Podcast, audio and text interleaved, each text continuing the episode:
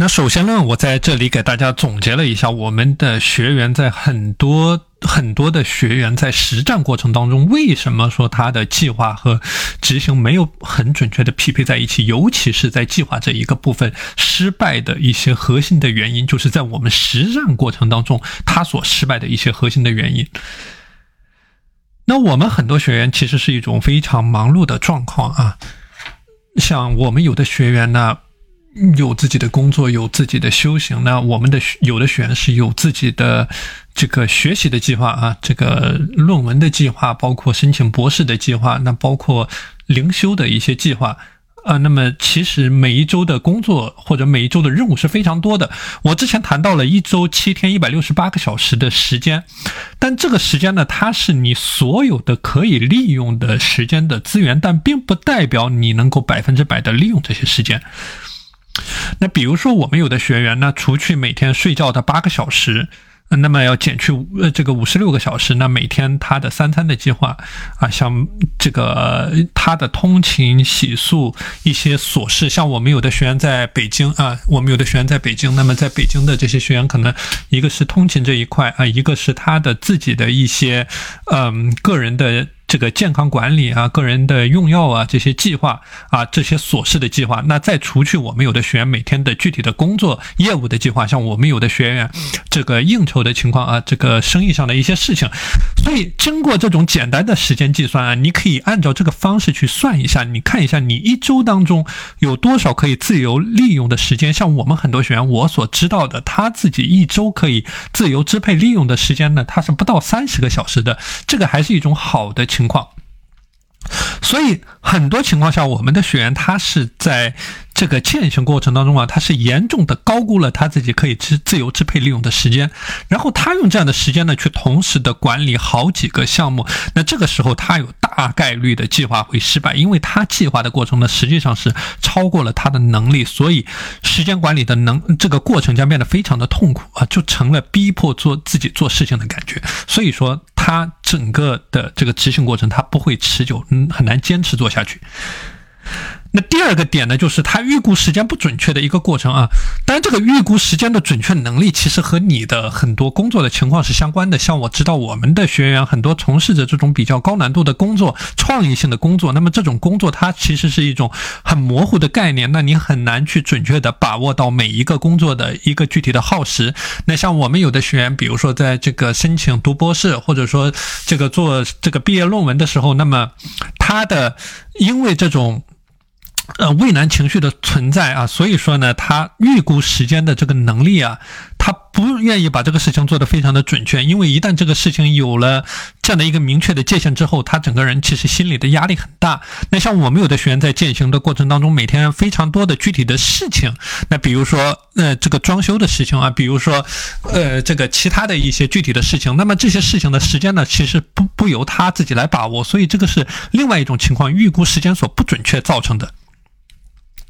那另外呢，有一些专注力的问题啊，就是我们有很多学员他是高估了自己的专注力。像有的学员给我的反馈是，他能够一到两个小时的时间去保持着这个专注的心流状态，这个是非常好的，最好的一种情况。但更多的情况呢，是他没有办法在这个学习的过程当中去践行每一个二十五分钟的时间。啊，所以他会走神，他会分心，他会产生畏难的情绪，他会想去网购，他会去刷手机，他会做各种各样的事情。像我们有的学员在睡前呢，也会出现这种情况。所以这个是我谈到的很多学员在践行过程当中所出现的高估专注力的情况。那另外呢，很多学员啊，他是出现了这种计划代替行动的情况，这个就是我之前呃引用我们学员所谈到的这个时间管理登山杖的概念啊，就是他在打磨这个登山杖的过程，他是花了很多的心思，但实际上呢，他没有登山的这个步骤。没有坚持去把登山这件事情给做好，这个就是我谈到的，你的计划代替了你的行为，你花了大力气去做这种计划，把这个计划弄得很精美，但实际上你的抗风险能力是很差的。一一旦每天出现了自己的倦怠，每天出现了各种各样的实际上的事情，那会在很大程度上影响你去真正的干正事的啊这样的一种概念。所以，为了解决刚才我提到的，都是我们这个社群里面的每一个学员啊，这个所出现的具体的实际的问题。那么，为了准。这个准确的解决这些问题呢？这里我给大家是系统的分享一些具体的、实际的，你可以执行的方案。比如说第一个啊，叫做你的极致的聚焦的断舍离体系去解决问题。那么这里呢，是我之前给大家讲到的一个概念，这个是大家要反复去践行、反复去实战的，就是你你要非常准确的认知到，你去完成一件重要的事情和你。去去做一件非重要的事情啊，它所消耗的时间，它其实是相等的，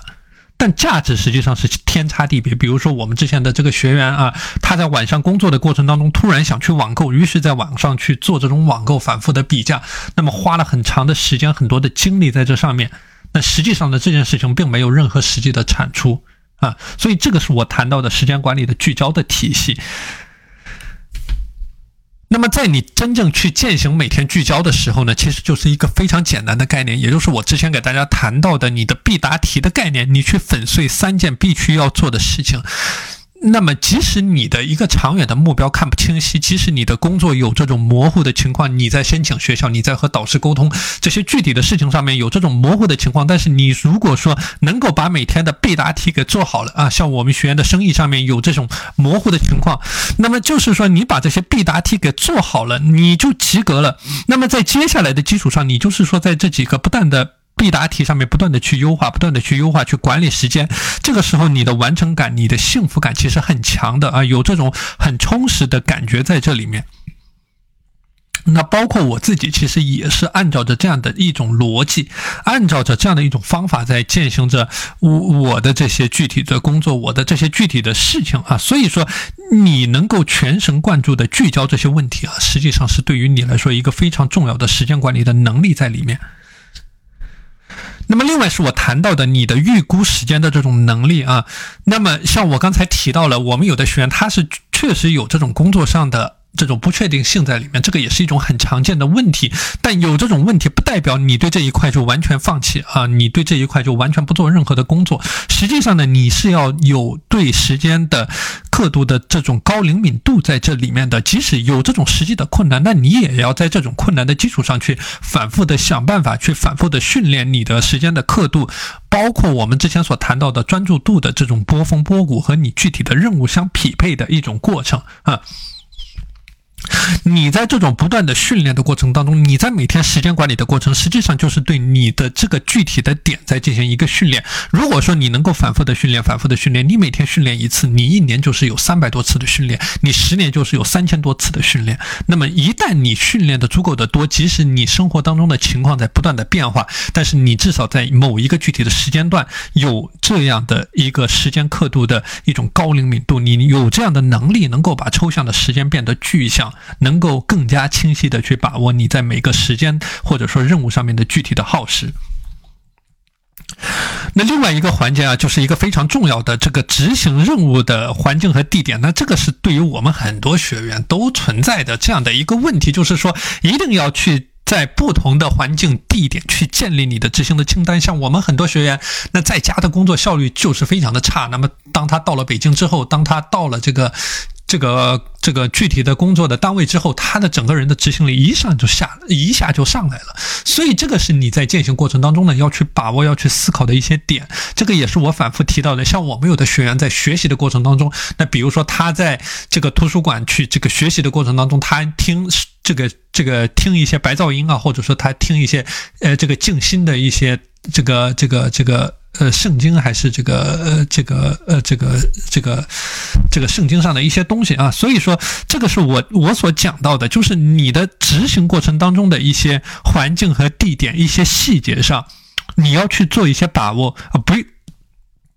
尽量不要选择在这种安逸的环境、工作的环境去去做一些事情啊。安逸的环境呢，它是你滋生懒惰的，呃，这样的一种温床啊。所以说你在工作、在学习的过程当中，去这个去寻找这种高效的工作的环境细节，那包括你的一些具体的细节的把握。比如说你坐着的时候，你的一些坐姿啊，有没有把你的这个腰背挺起来，还是这个弓腰驼背的一种状态啊？或者说你在家在这个这个。具体的工作的单位啊，你的具体的这些执行的细节，这个是你可以去把握、可以去不断调整的啊一个环节。